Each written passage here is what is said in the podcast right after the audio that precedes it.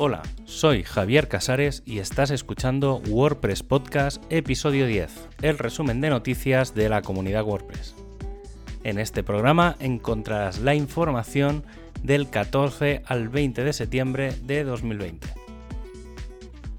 De tanto en tanto me gusta recordar cómo a finales de los 90 y principios de los 2000 pasaba que el HTML, el CSS y JavaScript evolucionaba muchísimo más rápido que los navegadores creo que no hace falta que recuerde las experiencias de Internet Explorer 6 y lo que suponía para los desarrolladores web.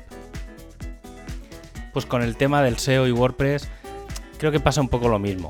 Siempre se habla de un WordPress que es muy amable con el SEO, pero WordPress no incorpora funcionalidades muy básicas de SEO en el core, que no son ni de SEO, son de buenas prácticas y de estándar, como un mejor control del robots.txt, los sitemaps que hasta hace nada no venían de serie cuando eran un estándar desde hacía años, o el control de la metainformación. Y en este control de los metas ahora aparece el run run de nuevo del control de los metarobots. Todo ha comenzado por la implementación del MetaRobots Match Image Preview en el sistema para que haya una mejor relación entre el sistema de los destacados de un contenido con estas cabeceras que soportan todos los grandes buscadores.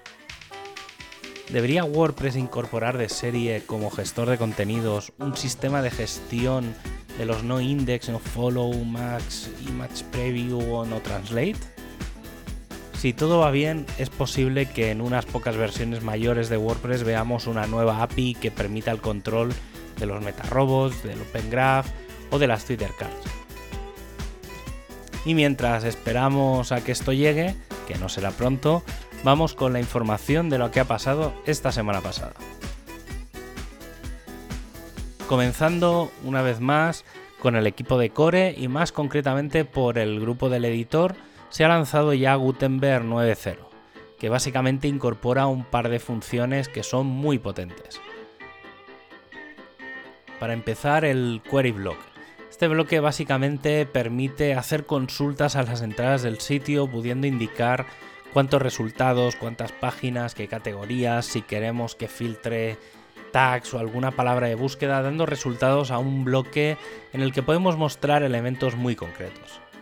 La primera actualización se ha incorporado ya la primera versión del sistema del navigation nuevo. Aunque estos son los dos grandes cambios, lleva una treintena de correcciones de bugs, una veintena de mejoras y una decena de nuevos experimentos. El grupo de desarrollo está viendo cómo se va a comunicar la eliminación de los sistemas sin autenticación o embed de Facebook e Instagram y que probablemente romperán algunos de los sitios existentes. El equipo de Theme sigue con su integración para el Full Site Editing Gutenberg algunos temas eh, que están saliendo es qué pasa con la gestión de los templates cuando se cambia de theme, si habrá un PHP theme template compatibility o qué pasa con el PHP cuando no sea pasable entre themes. Y un tema interesante es que es, es que es probable que el nuevo sistema incorpore las primeras demos experimentales de blog themes y que podría incorporar los formatos habituales de sitios tanto de blogs como corporativos o del más estilo a periódicos y tiendas. El equipo de diseño propone de forma oficial algo que hemos comentado últimamente y es la reducción de los colores en el core de WordPress y que básicamente reduciría de 201 a 100 la paleta de colores. La idea principal es la de elegir si esos 100 colores son los que han de ser, posteriormente trabajar la accesibilidad y acabar aplicando el sistema con una herramienta que ayuda a ello y que ya está creada y funcionando. El equipo de accesibilidad está trabajando en dos proyectos principalmente. El primero de ellos es el bloque de búsqueda que es muy inaccesible ahora mismo con el objetivo de mejorarla obviamente añadiendo las etiquetas y botones necesarios para que sea un sistema de búsqueda estándar. El segundo es el de la, revisión de los sidebars en Gutenberg. Cada vez se complica más, Por un lado, la idea es meter cierta lógica al sistema, darles un poco de contexto y por otro, ir con más cuidado cuando se hagan cambios visuales que suelen afectar mucho a los sistemas de tecnología asistida. El equipo de documentación ha retomado el proyecto de política de enlaces externos de WordPress.org. Como punto de inicio es que se permite enlazar y que poco a poco se irá perfilando si hay algún tipo de sitio al que no hacerlo.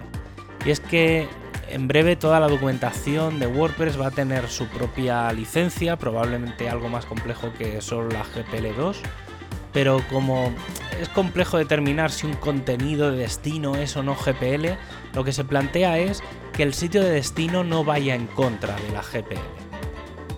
Con respecto al formato de los enlaces de por sí, en ningún caso podrán incorporar enlaces de afiliación, referidos o cualquier sistema de seguimiento. Además, se hará una lista de sitios a los que se recomienda enlazar en los casos necesarios, del estilo a MDN o a la documentación de React y similares.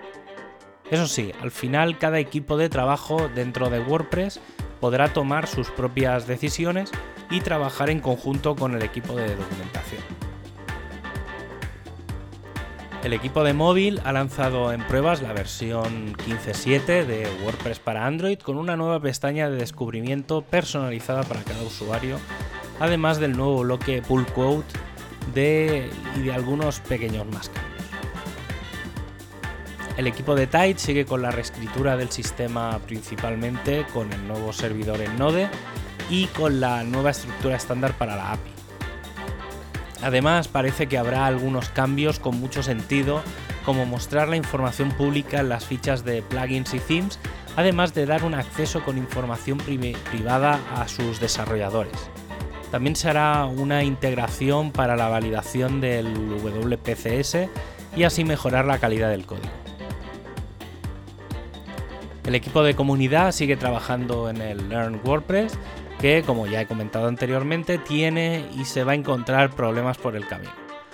Ahora el equipo está intentando trabajar con las distintas comunidades Meetup para que se creen pequeños grupos de trabajo locales y que ayuden a la creación de material para este proyecto. También hay que recordar que el 30 de septiembre es el International WordPress Translation Day, por lo que esa semana, del 28 de septiembre al 4 de octubre, se anima a todos los equipos locales a ayudar en la traducción de WordPress desde translate.wordpress.org.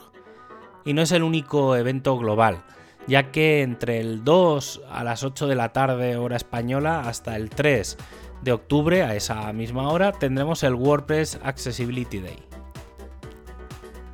y por otro lado se sigue buscando voluntarios para seguir trabajando en el handbook del Contributor Day, además de ayudar a mejorar la coordinación de estos eventos. Y como despedida, quiero recordarte que tienes todas las noticias y enlaces en wpnoticias.com y que puedes escuchar este podcast en wppodcast.es.